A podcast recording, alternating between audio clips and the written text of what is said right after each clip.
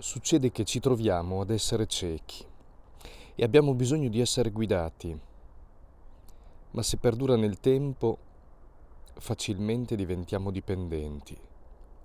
Ciascuno può recuperare la vista delle cose e soprattutto di se stesso, ma occorre tempo ed esperienze vissute attraverso le quali possiamo mettere a fuoco la realtà delle cose e soprattutto delle ragioni che ci muovono.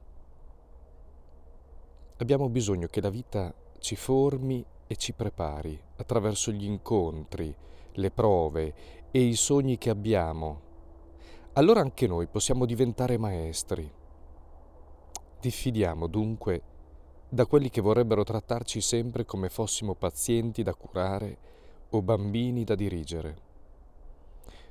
Curiamo la nostra preparazione imparando da ogni cosa che ci accade. Noi stessi, Dentro le scelte e gli incontri di ogni giorno siamo l'esperimento più utile da cui partire per crescere e conoscere.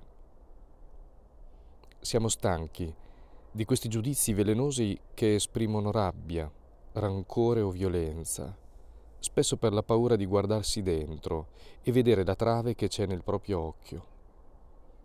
Grazie Signore perché ancora una volta ci inviti a guardare dentro di noi, a curare il nostro cuore, perché questo è il modo migliore per difenderci da quei pregiudizi che oltre ad essere ingenerosi spesso ci confondono. Il giudizio verso gli altri ci porta spesso alla lamentela e alla paralisi. Troppo, troppo occupati degli altri dimentichiamo di fare il bene possibile, il nostro, che è la cosa migliore per fiorire e aiutare il nostro prossimo che è sempre un fratello e una sorella. Donaci, Signore, di avere una grande cura del nostro cuore, perché riconoscendone la bellezza la possiamo esprimere e apprezzandone la dignità impariamo a farne dono.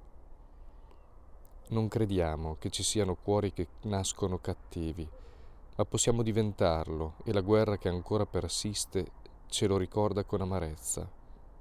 Sappiamo quanto male faccia una mancanza di amore, quanti vuoti e incubi produce. C'è una vitalità del male che è monotona ma distruttiva. La vitalità del bene è costruttiva, creativa, ma richiede un grande coraggio.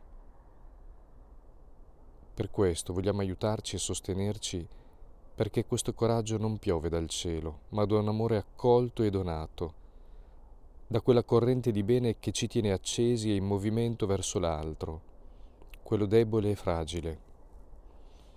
Aiutaci, Signore, ad essere onesti con il nostro cuore, che sa bene di aprirsi nella verità solo quando si sente amato e accolto, di donarsi libertà quando sceglie di affrontare le paure.